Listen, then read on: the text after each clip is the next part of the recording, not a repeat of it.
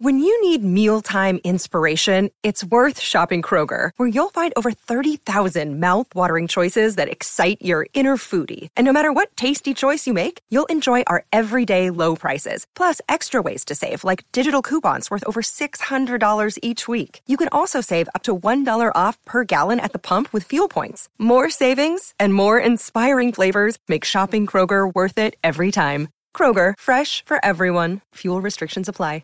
With threats to our nation waiting around every corner, adaptability is more important than ever. When conditions change without notice, quick strategic thinking is crucial. And with obstacles consistently impending, determination is essential in overcoming them. It's this willingness, decisiveness, and resilience that sets Marines apart. With our fighting spirit, we don't just fight battles, we win them. Marines are the constant our nation counts on to fight the unknown. And through adaptable problem solving, we do just that. Learn more at marines.com. What's up, Kings fans? If you haven't heard about Anchor by Spotify, it's the easiest way to make a podcast with everything you need all in one place. Let me explain. Anchor has tools that allow you to record and edit your podcast right from your phone or computer. When hosting on Anchor, you can distribute your podcast on listening platforms like Spotify, Apple Podcast, and more. It's everything you need to make a podcast in one place. And best of all, Anchor, it's totally free. Download the Anchor app or go to anchor.fm to get started.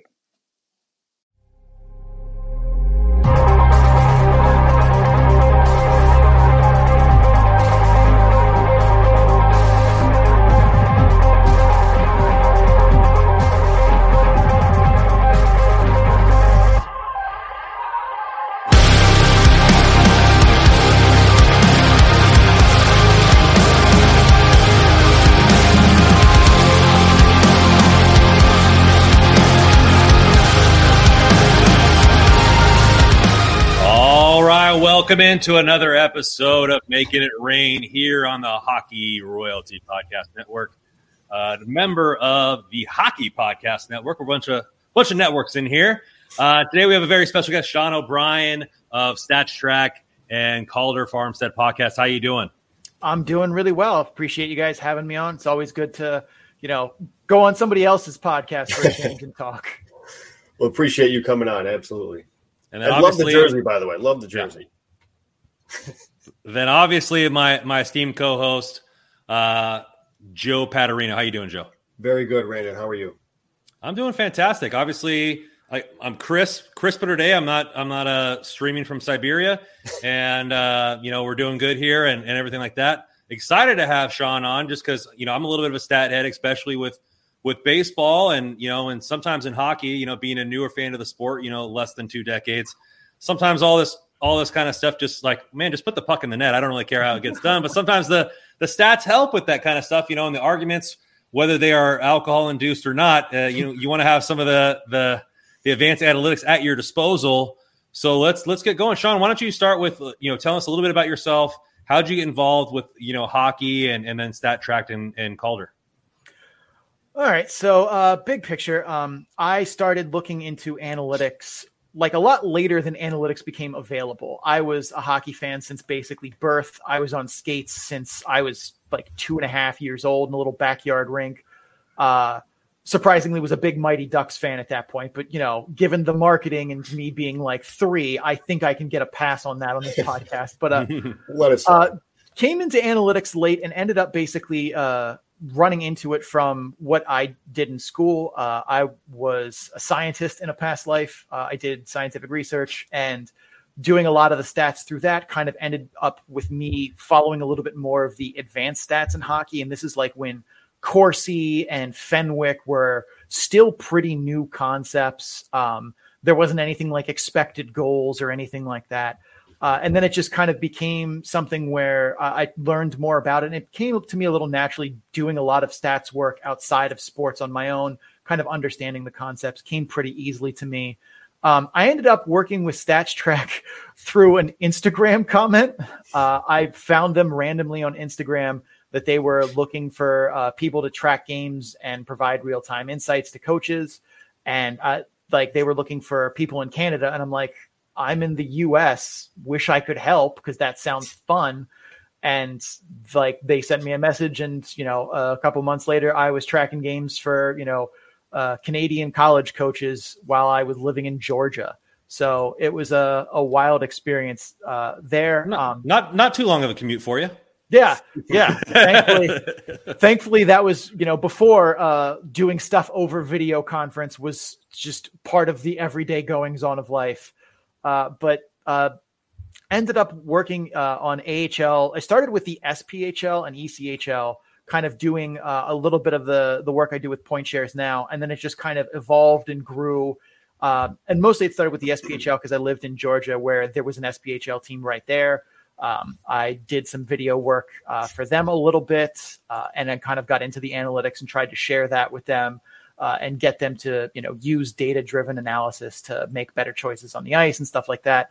Um, that kind of spiraled into the ECHL and then the AHL, and it was kind of one of those things where it was like I chose kind of those areas because it was like, well, no, if I went to the NHL, there are way smarter people who do way better analysis with way better models than anything I could build from the ground up at that point and try and hope to keep up in what is an insane arms race.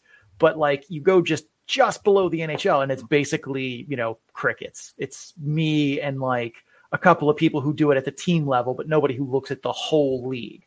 So that was kind of how I ended up here. Um, and then uh, CC, my co-host on the Calder Farmstead, uh, found me uh, in you know the internet space doing you know AHL and ECHL hockey things.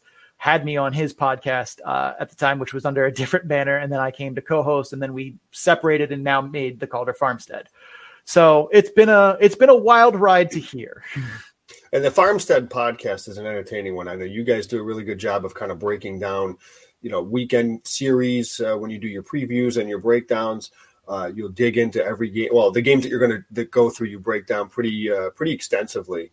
Um, and I, I got to say, on the on the Monday show, the early in the week show, um, there's a little bit of a wrestling theme to it toward the end of that, if I'm not mistaken.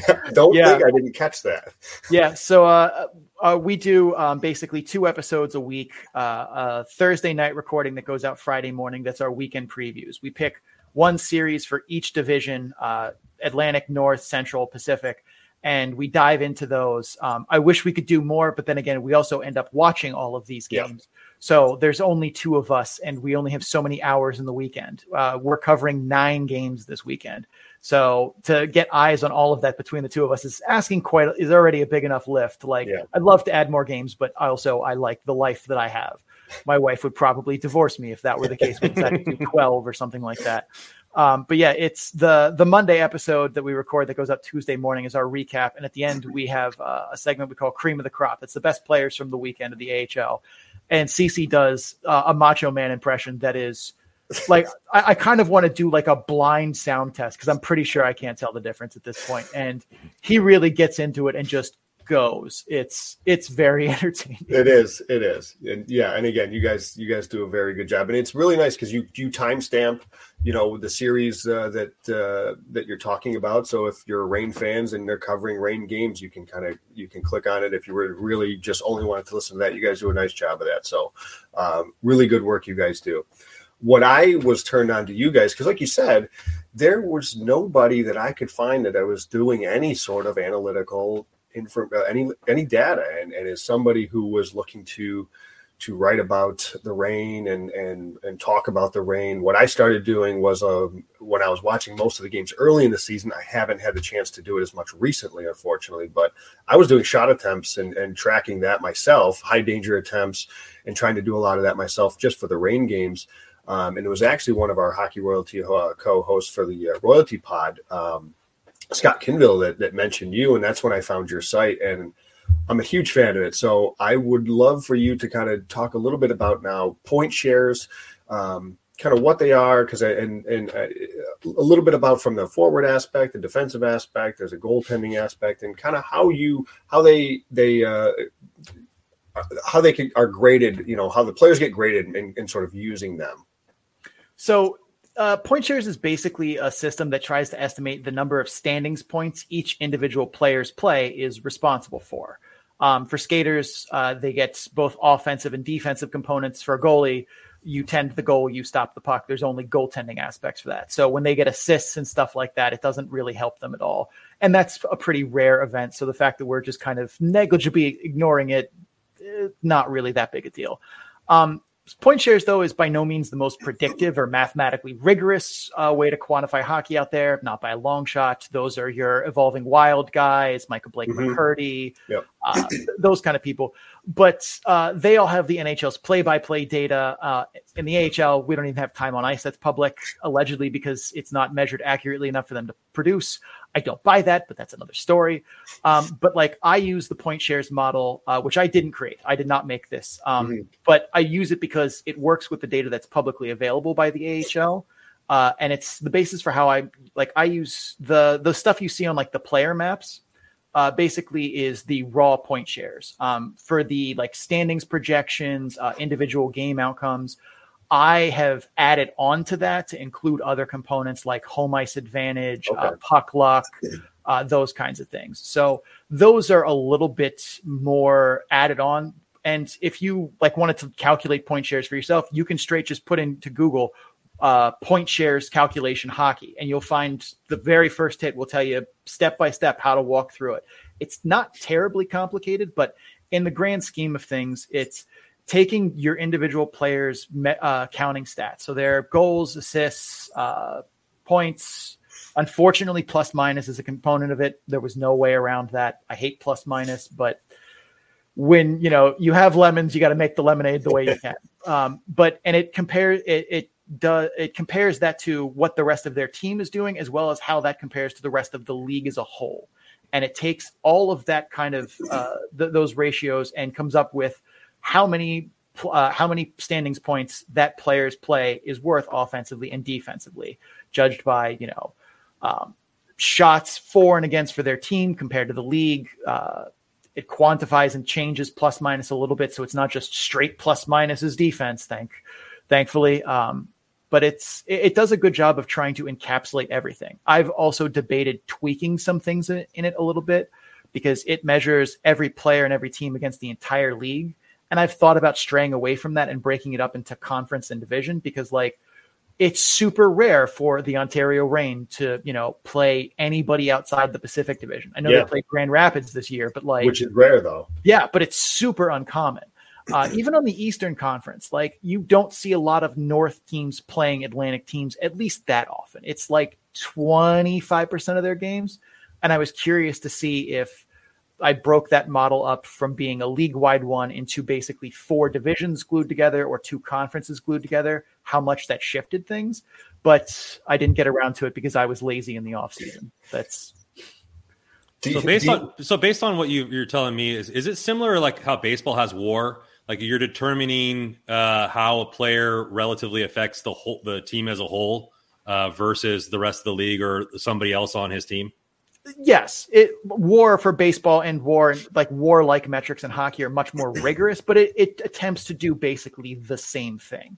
And at least as far as I can ha- have measured my in my own way, like point shares maps on reasonably okayish to better models for hockey at the NHL level. So like if you correlate point shares to like evolving uh, hockey spar metrics or um, oh, I can't think of it, like Micah Blake McCurdy's outputs. They're like they're not as they're not you know one to one lying on top of each other. We're basically copying them, but like you at least see okay, we're somewhat in the right ish direction, and that gives me confidence that it does a good job.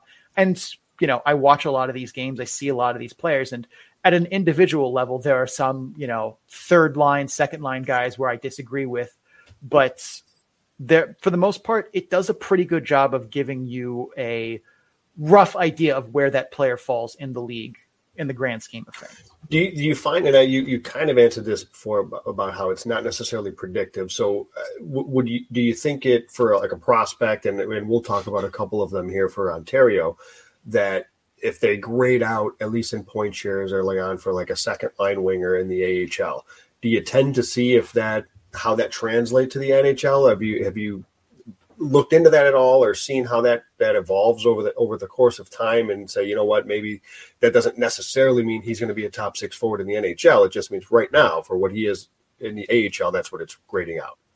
And that's yeah, it, it's like the when I look at the game probabilities and the standings projections, those because I put a bunch of other components onto it, mm-hmm. those do become predictive. The model right now is picking games since uh, the new year uh, at a 60, 62% clip, I want to oh, say, good. off the top of my head. So, like, that's a lot better than most models at the NHL level. And yeah, it's a smaller sample size than some of the others have, but like, it's definitely doing its job. But individual point shares, yeah, like, you can see this year's point shares if you're a 20 year old player probably aren't a great indicator of how you're going to do next year because those are the ages in which you see big jumps like okay. as you get older you see more like the fact that martin frk currently according to point shares is a 98th percentile forward with a top ahl grade like if you looked at his previous years you'd be like oh yeah that that tracks. But he also is a consistent player who's a veteran. Whereas yeah.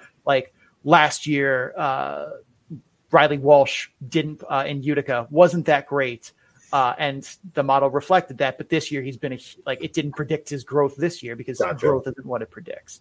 But like I have thought about trying to see like, all right, does is this score from a 22 year old in the AHL from the model translate in, in point shares to their NHL levels? I've thought about looking at that. I haven't gotten there yet because I once the off season happens, I am usually just exhausted. I don't blame you. Want to spend like a bunch of time, you know, eating chicken wings and with beer. Not that that doesn't happen during the season, but like it seems like it sneaks up on me every summer. I have like these grand plans of how much I'm going to improve everything, and I get through like two of them, and it's October already. So I'd love to. Uh, let's, let's uh, before we get into this, we have a question from LTR Regulate. Absolutely. He says he's always wondered why the AHL doesn't publish faceoff stats. So is it similar to time on ice? Is it just their excuses we don't need to do this, or is it just uh, what have you th- found out about that? Uh, from faceoff stats, I imagine it's probably similar to what they say about time on ice from a league level. I haven't heard anything in particular on strictly faceoff stats, but as someone who's had to track faceoff stats, faceoff stats at the NHL level are not terribly accurate yeah. because faceoff stats are basically a win is considered who touches the puck first, which team does. It doesn't matter about possession. It doesn't matter about things like that. And it's basically, you know, an NHL, uh, you know, entry level employee that's, you know, grading these chances. And even at Stats Track, when we tracked them, it was not just who won the faceoff, but who won possession. They were two separate components to each faceoff. And that changes kind of the nature of it. So I would imagine for the the AHL, they don't want to publish it because a it's not that accurate, and they don't have the number of people to just be willing to track it. Like yeah. tracking plus minus and shots is easy. You need like two guys to do that. When you start adding things on top of plus minus and shot uh, shot shots on goal, you're putting more on people who are either volunteers or entry level employees or interns that is really asking more of them than what they kind of signed up for. That means you either need more of them to track it accurately or you need to pay them more money. And I'm imagining the AHL is not terribly invested in that. as far as face-off stats, I want kind of a secondary question to that. Does that does point shares have anything to go, do with face-off stats and how a player affects a game or anything like that? Uh, no, nope, I mean, especially it, a center. Uh, it, it doesn't take face-off stats because it only takes what the AHL publishes publicly. So, yeah. in order to put all of the stuff in, it comes from the AHL's uh, daily uh, stat report. So, because there isn't face-off data in there, there is no face-off data in in point shares. And one thing that always seems to surprise people when I say this is face-offs do not, by and large, matter in determining game outcomes. Yeah a lot of times too, because people are like, oh, but they scored a goal off the faceoff. And I'm like, well, that kind of works with the way we remember events. We remember the moments in which we think faceoffs exactly. are important and someone scored off a faceoff, as opposed to all of the faceoffs that their team won but nothing happened or their team lost and nothing happened. Yep. Uh, faceoffs are by and large something that as long as your team has a plan for when it wins and when it loses and executes it well, the faceoff itself shouldn't matter.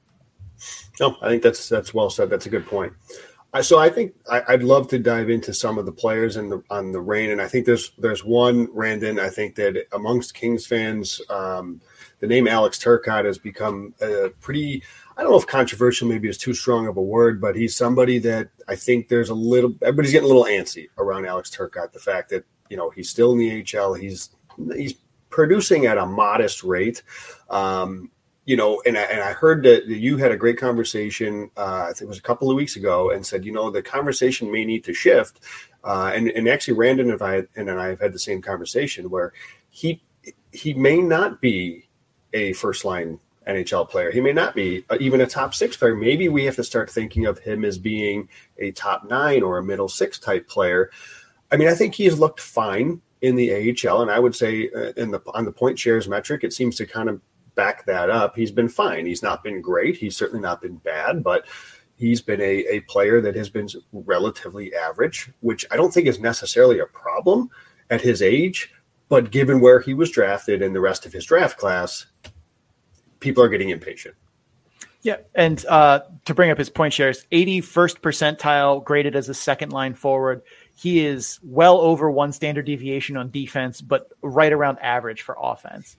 And for Turcotte, I, I agree. I think people see the number five overall pick tag on him and are just like, why is this not Sasha Barkov? Why is this not Leon Draisaitl? Why are you not, you know, all star material? Like, and that's that's understandable because that's where those players by and large get drafted. If you're a top 10 pick, those are the expectations of you.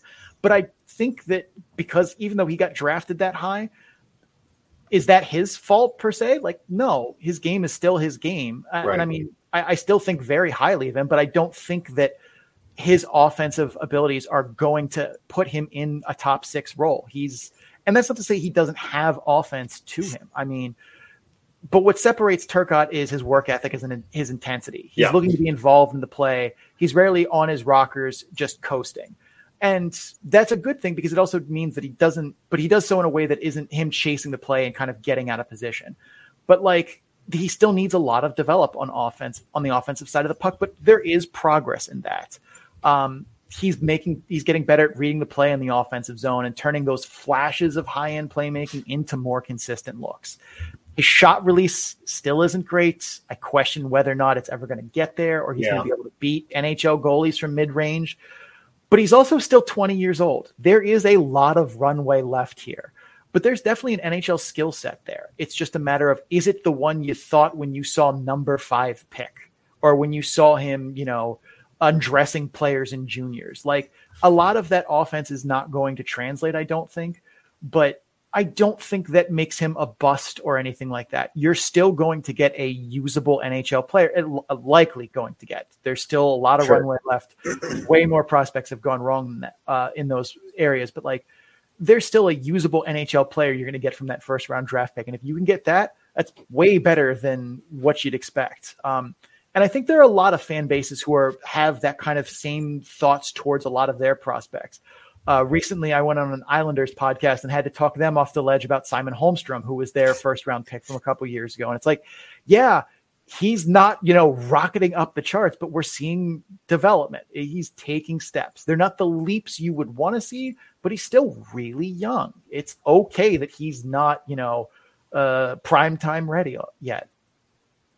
Yeah, I think that's well said. It's it's tough because you you you had that conversation of he's not maybe he's not going to be that top six producer, but for some people that automatically means he's a bust just solely because of where he's drafted. So it's a difficult conversation, but I think you're right. I think I think you know we have to kind of start to look at him a little bit differently, and that's not necessarily a bad thing. No, and I I always think too, it's like unless you're getting someone that is literally everyone agrees McDavid is great, Matthews is great, those like as long as you get taken in the first round, your goal is just simply like give me a usable yeah. top nine NHL player. Because fourth line players in the NHL by and large are pretty interchangeable. Yep. Like they're I was like inter- okay, maybe interchangeable isn't the right word, but like you're not gaining or losing something because a fourth line guy leaves your organization. Like you can find someone who did what he did at that level. But like once you get into the top nine, that's more of where, you know, you looking for specific pieces. I think he definitely fits. He's probably more middle six in my mind. Like I could see him maybe doing some spot duty uh, in the top six if there's an injury or a particular matchup. But like the idea that he could be a third line center that kills penalties and chips in 25 points a year, that's not terrible. There are a lot of first round picks that don't ever even get to do that the fact that he was fifth and taken, you know, 20 spots over a guy who could do the same thing. That's not his fault. Yeah, I think a lot of people really worry about it. And I, I looked it up earlier in the year that, you know, on average, a top five pick plays, a, you know, approximately 830 games in the NHL over the last two decades is when, you know, the, the timeshare. So people are looking at him to be a perennial 10 year player because of where he was drafted and that's average. You know, that's not that's not that's taken in you know including the sixteen hundred and the in the hundred game.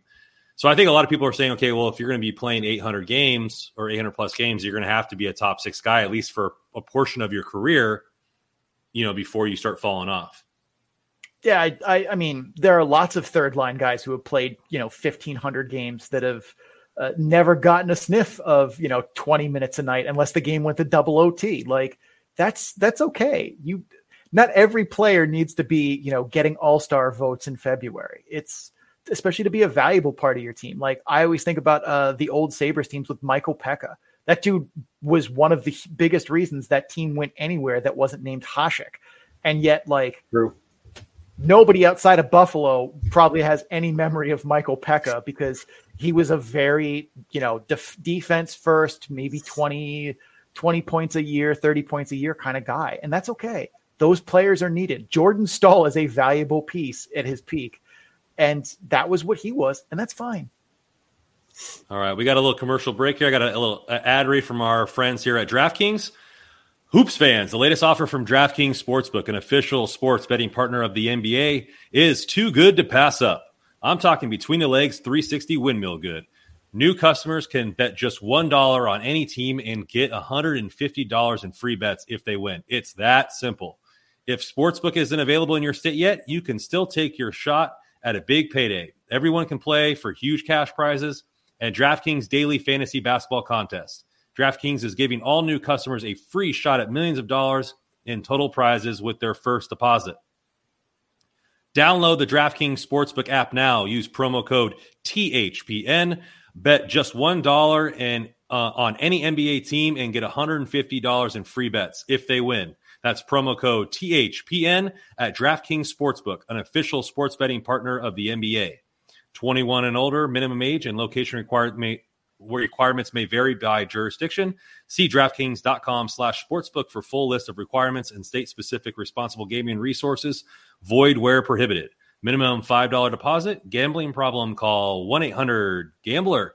In Tennessee, call or text TN Redline, that's 1 800 889 9789. In Connecticut, call 888 789 7777 or visit ccpg.org slash chat. In New York, call 877 8 H O P E N Y or text 467 369. DraftKings. Good stuff, Rando. Hmm? Yeah, I'd like to head, head to the blue line, and there's a player, Jordan Spence, who's having just a huge season for the Reign in, his first year. But I actually would I want to talk a bit more about another guy who's who's kind of quietly having a good season. Helge Grans came over from Sweden. He's he's a very young player. Um, how has point shares? How do they grade Helge Grans in his kind of first year here with the Reign? He's getting his feet wet in North America, getting used to the ice surface over here. Um, how do they look at his uh, performance to date? Helge Grans currently in the 69th percentile with a second pair defenseman grade. Uh, is right around the intersection of one standard deviation uh, for both offensive and defensive points shares. So pretty balanced according to the model, um, doing a pretty decent job. He, it's funny because I think of him as almost being the opposite of Jordan Spence in their kind of the way that they, the way that they play the game, is that Jordan Spence is someone who doesn't have a lot of raw tools, but he gets everything out of them that he can. Whereas I see Howie Grans as someone who has a lot of great raw tools, but is still trying to yeah. piece together how they work. Um, and we talk about this all the time on the Calder Farmstead about having tools versus wielding them. Uh, in the late Middle Ages, if you were a knight, you could have the sharpest, biggest sword made of the best steel on earth. But if you don't know how to swing it, all you really have is a sweet looking fashion accessory. Helge Grans has great raw tools, great skater, good playmaking vision, solid puck skills, an above average shooter but at the ripe old age of 19, he hasn't quite figured out how to wield them in the AHL yet. A league that's faster, more physical, and on a smaller ice surface than the SHL, where he spent most of his kind of time maturing. And his experience is not unique in that aspect.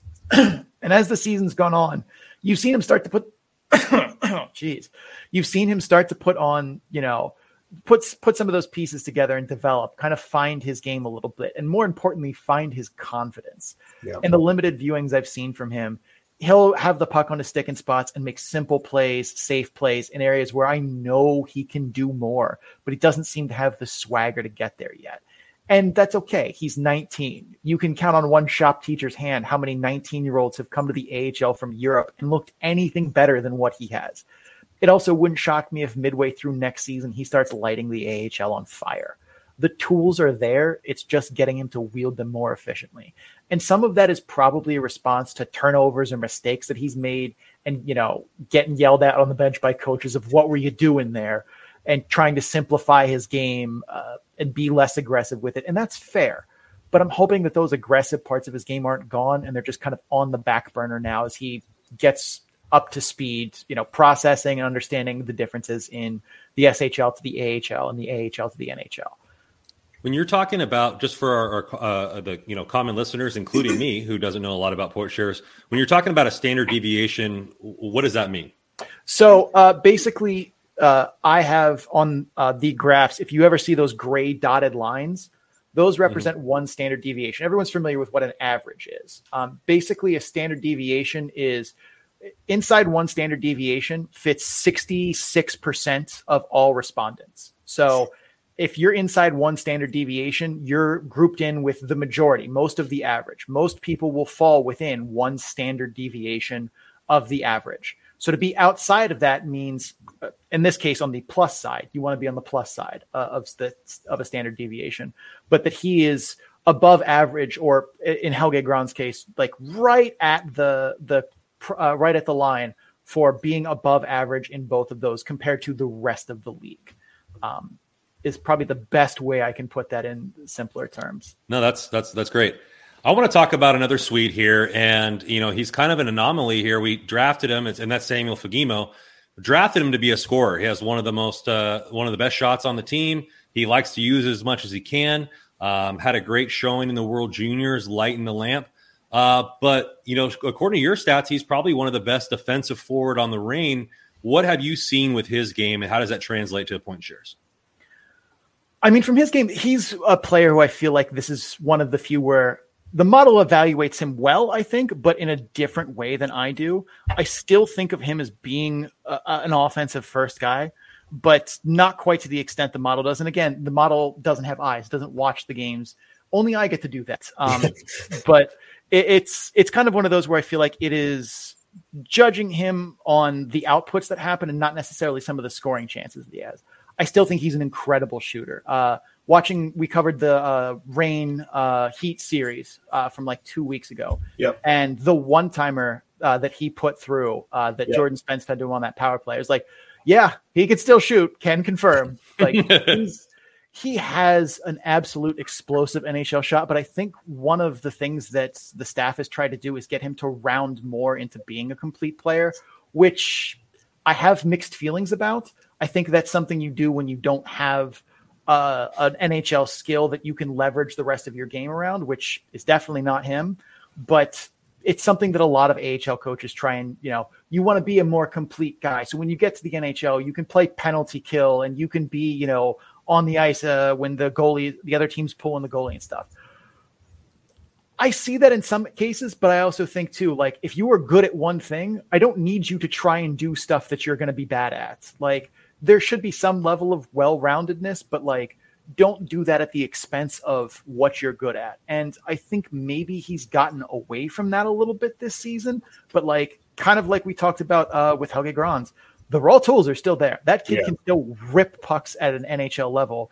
And uh, I think having him set up on the power play off the half wall there, where it's just like, please, all you have to do is just put pucks in his general direction. The kid has a wheelhouse bigger than the London. Uh, oh my God, I just lost the name of it. is it the London Eye? Yeah, the, the big London uh, Ferris wheel. yeah There we go. Sorry. I ruined my own joke. But yeah, he has a wheelhouse bigger than the London Ferris wheel. Like you put that anywhere in his zip code, he can rip that puck. And I still think that's his best ability. There are other parts of his game I'd like to see round out a little bit more, but they're still on the offensive side. I think occasionally he tends to get a little lost in play, but that's not horrible. It's for me, it was when uh, it's kind of like when Patrick Laine went to the Blue Jackets under Torts, and they were like, "He's not playing defense," and I'm like, I mean, okay, but who cares? Like, if you can score, if you can create offense at elite levels, I do not care if you can play defense. Like everyone trying to get McDavid and Draisaitl to play defense, I'm like, but no, go score a point right. and a half a game. And it's funny too. I also feel like I struggle to pronounce his name. I say Fogimo, but it's I've changed. Heard, I, I've I've heard every pronunciation under the sun. So I try when we try and pronounce foreign names, I usually try and go and find film of them like in their native country and get that play by play guy. But that's also an experiment because I'm basically listening for a word that sounds like what I think his name is because I obviously don't know Swedish. But yeah, yeah it's and especially to asking guys is always a challenge because they're just like, oh yeah, whatever you want to say is fine. I'm like, no, no, no. If your parents listen to this, I don't want them to think that I'm the right. screw up yeah. here that doesn't know how to say your name. But yeah, so we, our uh, our friend uh, Sixten Funquist was on the pod a couple uh, about a month ago, and he asked me before we came on. He was like. So, do you want the English pronunciation of all the the names or the Swedish? I was like, let's go authentic and go Swedish. And then like, I was like, I immediately regretted that decision as soon as he started. as soon as he started, it was so fast. I was like, "Yeah, sure, that guy. Yeah, why not?" We he'd yeah. been known as as Fagamo for for the longest time that I can recall, but it was at the start of the season, and they talked about it actually on the, the very first broadcast. Uh, Jared Shaffrin and, and Josh Schaefer talked about how I think it was at a media press. I don't know if it was a press conference or he mentioned it is now Fagimo. So he's been Samuel Fagimo. Uh, for the rest of the season. Right, a, question I had on point shares as you're talking about Fagimo, because there's another player I want to transition into, and that's Jaret Anderson-Dolan, who is doing a ton of damage on the power play. Does point shares break out five on five versus power play that you're aware of, or is there a way to do that? Um, with the data because he's done a ton of his da- uh, damage on the power play, but he is he seems like a guy who's who's ripe. He is ready to play in the NHL. It may be in that bottom six role, but I think he's got enough skills and enough tools in his toolbox to where if he needed to like spot up for a few shifts in the top six, he could do it. I think it's just a matter of the opportunity once it's there in LA. I think he's ready to play, but he's also doing a very nice job in the power play. So I didn't know how, if the point shares, A, if it did can factor in five on five versus special teams, and if it's possible to do so. It does not uh, separate five on uh, five on five from special teams. It could it like you could make it work, but it would be something that I would have to go in and do a buttload a lot of, of work. Yeah. yeah, so like that would definitely, and it's one that I've thought of as well. One of the other ones I've thought of trying to get in and tweak is primary versus secondary. Yeah, assist. yeah. But like that's a like that's actually a much bigger lift than uh, anything else. I could probably separate the five on five from uh, like shorthanded points or power mm-hmm. play points, and I've wanted to do that, uh, or at least make them separate components to it. But that requires a little more tweaking, a little more weighing, because the like the point shares model does a very good job of encompassing everything. But it's one of those things where it's kind of like a string of Christmas lights. When you pull one little bulb out, the whole thing goes. so it's like that would have to be a lot of off season screwing around with it for me, but I've thought about it and it, currently it doesn't. But you're right; he definitely gets a lot more value off the power play. Uh, and I mean, I think some of that too is he gets to be on a power play that's one of that's just top power play unit is stupid good, and yes. you can tell watching them that like there is a loose structure to it, but that TJ Tynan has absolute freedom oh. to do whatever the hell he wants. And I think that that kind of goes back to like, do you try and make well rounded players, or do you just be like, all right, you're really good at this, and we're going to find a way to basically turn that into a weapon that you can just bludgeon other people with? And that's like, that's letting that play, that's letting TJ Tynan do what he does best and just drawing players out of position. Then it's like, oh yeah, I'm Jaret Anderson-Dolan standing at the net front, right at the top of the crease, and boop, go, boop. Like, not to say that he's not, you know, positioning himself well, sure. winning battles, etc. But like, there have definitely been a handful of power play goals he scored this year where I'm like, I'm terrible at hockey. I'm very not good. I could have put that one. it's amazing what Tynan's done since they brought him in in the offseason. He is an incredible player. It, yeah. He's he's he's fun to watch. Yeah, that power play. I remember the first time when we uh, started breaking it down because we did the our team focus. We actually dovetailed together. It was that the Heat's penalty kill, which has been mm-hmm. superb, mm-hmm. versus the Reigns power play, and it's like I remember the first time I turned on tape for the Reign power play and just kind of watched specifically that, and I'm like, jeez, yeah, I can tell this is the number one unit in the league. Like nobody does what they do. That's, and it's been that way whether it was Durzi at the top and now it's Jordan Spence who's running it. They haven't missed a beat with that either. I, I love Jordan Spence. Like yeah. I I don't know if he makes the NHL, but that kid is a, a, a very loose blueprint of what the modern defenseman is going to look like soon. No like I said, he's like the he's like the inverse Helge Grans in that like he doesn't have a lot of raw tools, but that kid is wicked smart and he gets so much out of like very mediocre skating, shooting. Uh, like he he does a lot with very little, and it's really impressive. The a big uh, another big topic for Kings fans amongst the organization is the goaltending position and the the kind of lack of depth in the organization between the pipes. You've got obviously Cal Petersen, Quick's on the back nine of his career, but there's not a whole lot coming up behind him. Matty Villalta did not have a very good season last year, but he's putting together a much better season this year. We actually talked about it on our pod yesterday, how, and I mentioned it on the, on the show that he um, he's got a the way you it's, it's kind of broken up in the quadrants. He's in the hard work and good results quadrant. So, but he's a he's a player that that I think is developing, and sometimes it can take a little bit for goaltenders. So, um, have you noticed anything when it comes to the goaltending and the point shares? If if there's anything there that you know you see a guy that that it's taking a little bit of time, but as he gets going and he's now in his mid twenties, that maybe maybe there is going to be something here for Matt Villalta.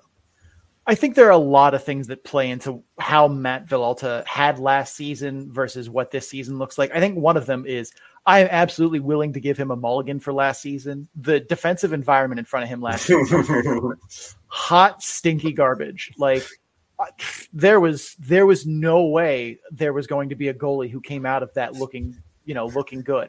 There were just high danger chances left, right, and center all day, every day.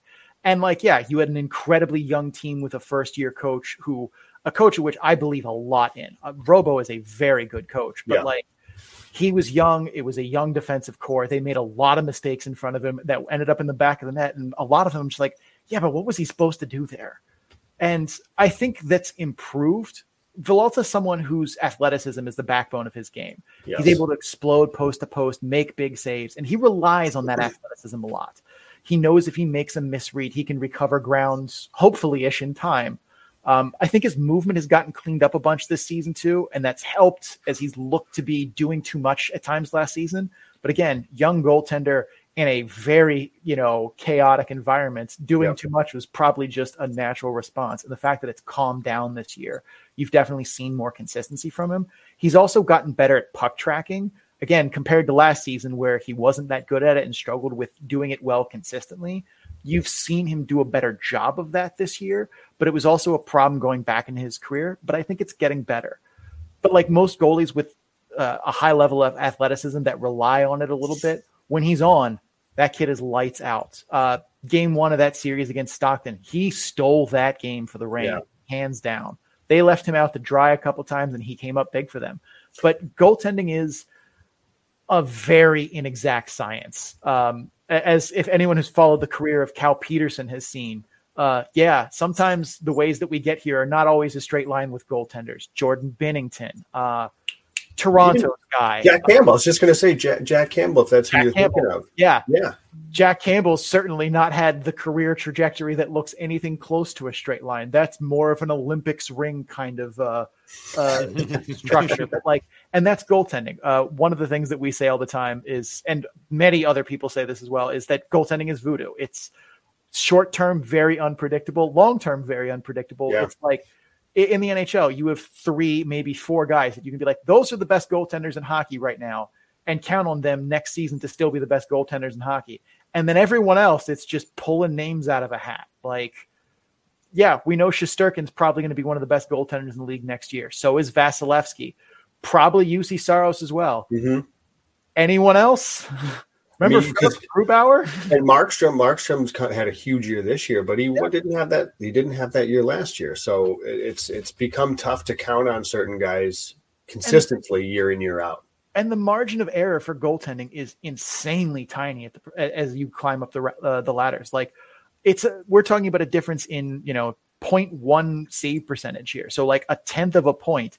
That's basically a save that a goalie makes on a diving sprawl, just praying that it hits them versus it goes in. Like that's the level of difference between goaltending. And there's a like you can train those reflexes to be sharp enough in some aspects, but those like those are greatly affected by stress, sleep, diet, all of those things. Like it's the, like I said, when the margin of error is that tiny, there's going to be a lot of just good fortune involved, and that's why goaltending's so hard to predict. And goaltenders genuinely take a longer trajectory. So the fact that Villalta's still incredibly young, even for you know a regular forward prospect, like I I wouldn't throw him under the bus yet. I think he's done better this year. He's taken steps forward, and that's what you want to see. But like Cal Petersen can carry the the load for a little while. I Yeah. think Jonathan Quick has been very like everyone remembers those Stanley Cup runs and not the seasons that went with them where he was just kind of okayish.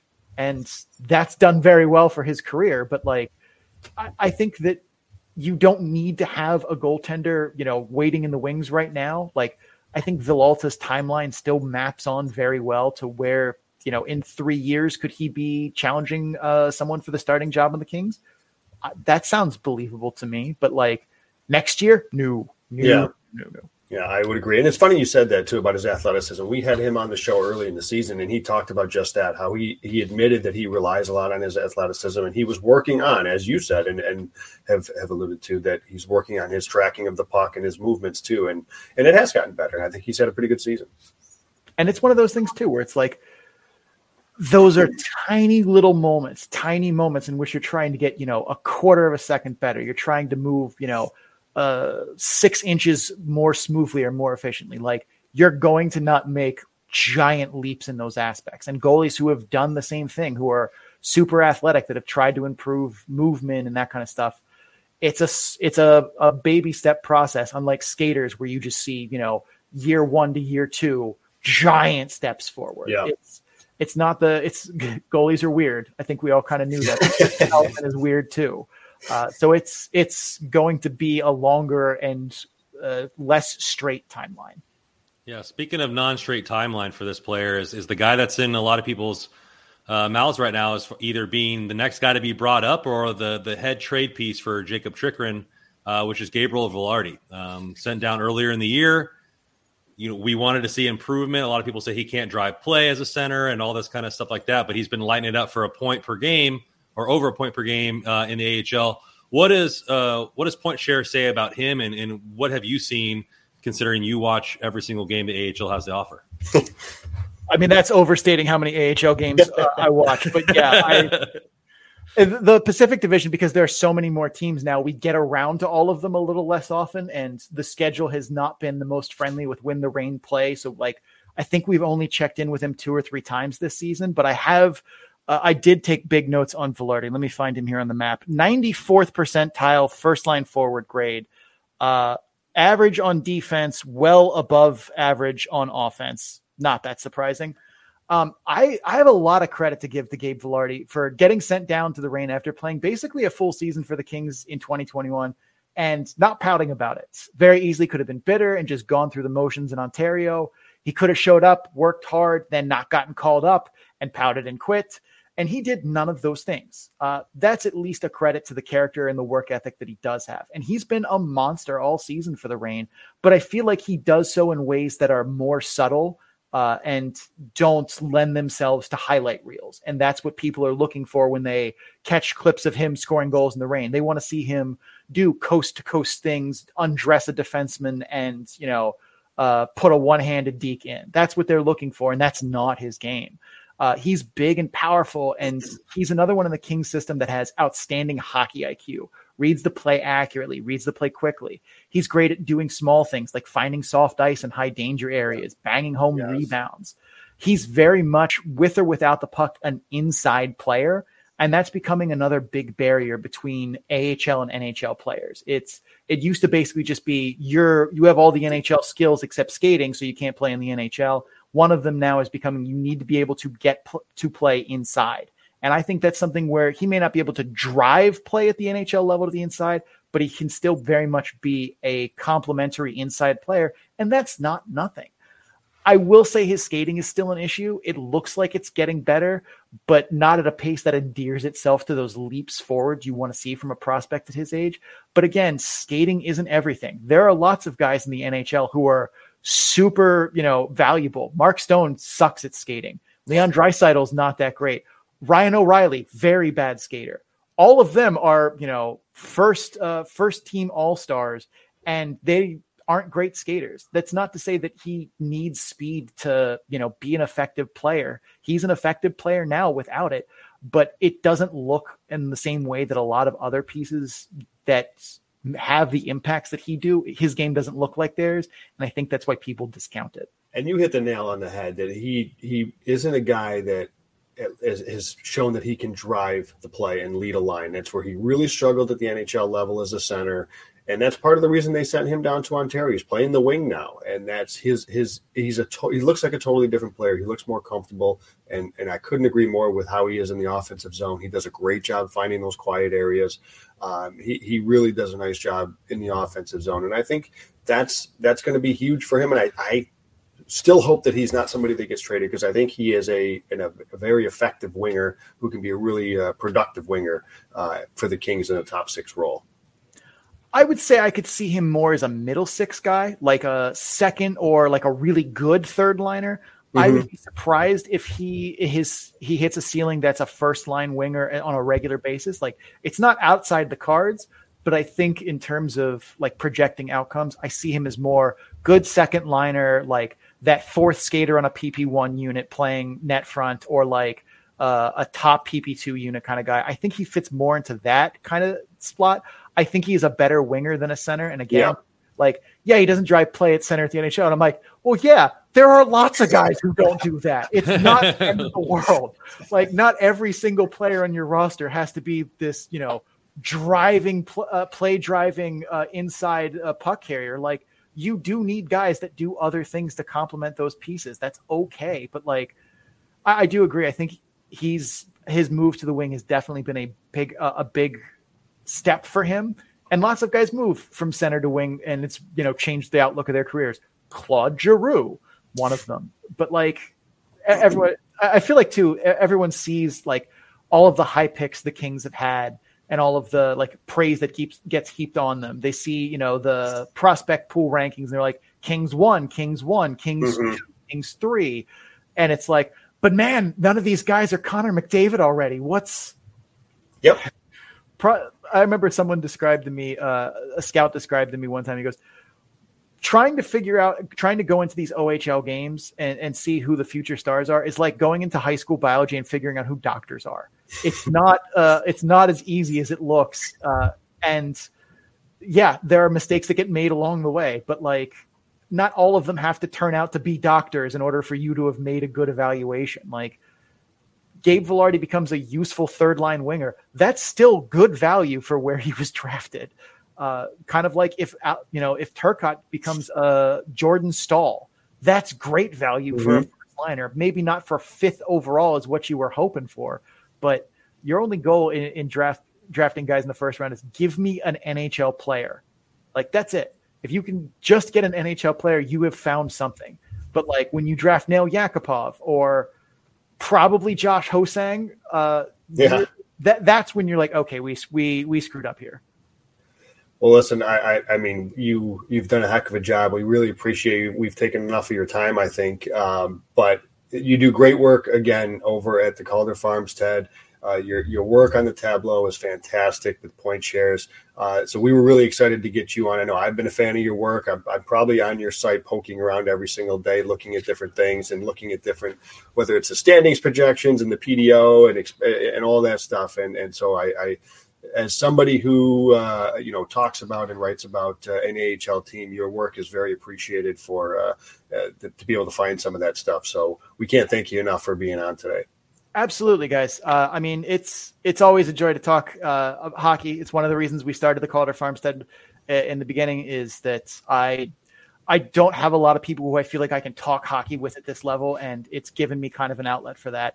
Uh, but yeah, we we we do a lot of uh, work for the Calder Farmstead. It is a labor of love. Like I said, mm. all the games that we preview, we watch all of them. So eight games a week we're watching uh, across. I am not. You.